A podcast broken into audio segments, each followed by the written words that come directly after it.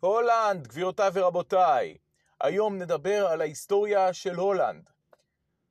עוד שהייתי בכיתה ז' ועשיתי טיול בר מצווה עם המשפחה שלי, אז uh, נחשפתי ממש להולנד, כמה היא מדינה יפהפייה עם נופים, וכמה ההיסטוריה שלה בולטת בכל פינה, מעבר לתעלות ולבתי קפה ולפאבים ולתחנות רוח באמסטרדם, אז הולנד מלאה בנופים מדהימים.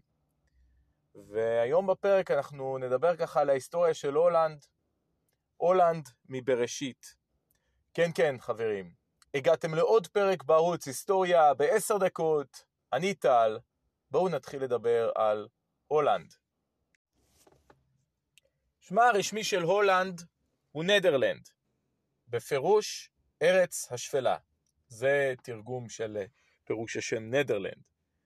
כשאנחנו מדברים על ההיסטוריה של הולנד, אז צומת מרכזית שצריך אה, לדעת ולהבין אותה כשמדברים על הולנד, זה שהולנד נקראה רפובליקת שבע ארצות השפלה המאוחדות.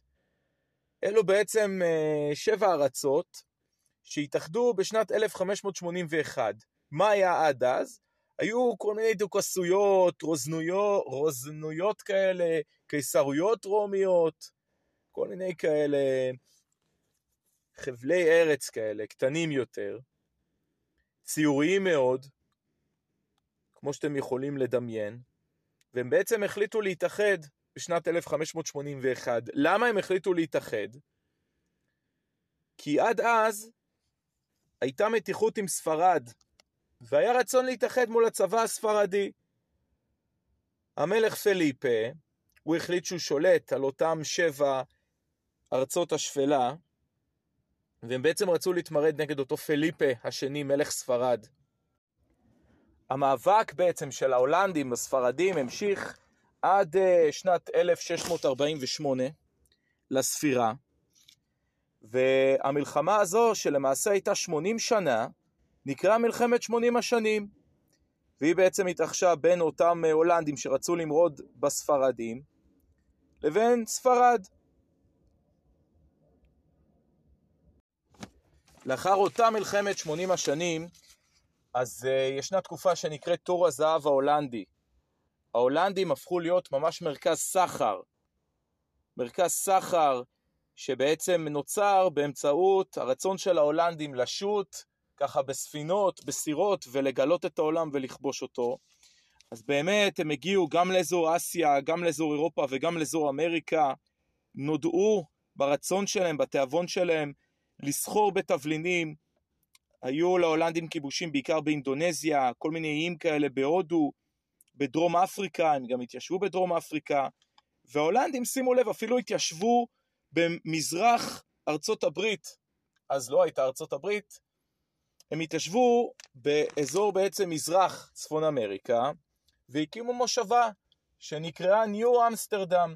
היום ישנו, ישנה מושבה, לא יודע אם אתם מכירים, איפה שהיום אה, ניו אמסטרדם ישנה מושבה קטנה וצנועה שנקראת ממש במקרה ניו יורק. אז זה ככה עוד משהו מעניין על ההיסטוריה של ההולנדים. ההולנדים עברו טלטלה במאה ה-18 כשבחור נחמד בשם נפוליאון, נפוליאון הצרפתי, עורך מסע כיבושים ברחבי אירופה ומשתלט על אזור הולנד. זה היה במה שנקרא במהלך המלחמות הנפוליאניות. והולנד נכבשת, כאמור, על ידי צרפת. זה במאה ה-18. 1813 הולנד מקבלת בחזרה את עצמאותה, ויחד עם זאת היא מקבלת את השטח המורחב של בעצם רפובליקת שבע ארצות השפלה המאוחדות, מקבלת שטח מורחב שכולל שטחים נוספים של ארצות השפלה, כמו שאמרתי, ביניהן מה שכיום למשל השטח של לוקסנבורג ובלגיה. הולנד אז נקראה בעצם הממלכה המאוחדת של הולנד. והמלך הראשון של הולנד, הולנד העצמאית המאוחדת, היה ווילם הראשון, הוא היה בעצם מלך הולנד הראשון במסגרת אה, הולנד העצמאית, ושימו לב, השם הקדום יותר של שושלת המלכים ההולנדית, עוד מהתקופה לפני העצמאות של הולנד, בעצם השם של השושלת, השם הרשמי של שושלת המלכים של הולנד, השם הוא נאסאו אורנג'. הולנד הייתה עד אז, עד בעצם אמצע המאה ה-19, הייתה בעצם ממלכה תחת מלכים, כמו שהזכרתי את השושלת, אותה שושלת נאסאו אורנג', ומהאמצע המאה ה-19 גל של הפיכות באירופה, בגל שהוא ממש מזכיר את גל אביב העמים, אז הולנד הופכת להיות מונרכיה חוקתית. מה זה מונרכיה חוקתית? זה בדומה למשל לבריטניה, שהיא דמוקרטיה ולמלכה יש תפקיד ייצוגי, וקצת כמו למשל מעמד של נשיא במדינת ישראל, שנשיא הוא לא ראש המדינה, אבל יש לו מעמד ייצוגי, אז אותו דבר, אז כיום למלך הולנד יש אה, מעמד סמלי ייצוגי, אבל אין לו אה, סמכויות שליטה כמו למשל אה, ראש ממשלה או נשיא מדינה. תודה רבה חברים, יש עוד המון המון דברים על הולנד, על ההיסטוריה שלה, על התקופה שלה במאה ה-20, איך הייתה בשתי מלחמות עולם, אבל הפרק הזה התמקד מההתחלה התחלה של הולנד, הולנד מבראשית, לא סתם הפרק נקרא ככה, איך הולנד התחילה.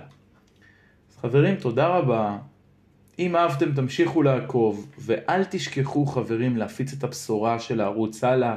היכנסו לאינסטגרם, הקלידו היסטוריה בעשר דקות ולחצו על עוקב חברים, אין יותר פשוט מזה. תודה רבה, ונתראה בשבוע הבא. אני הייתי טל בר שירה, תודה חברים.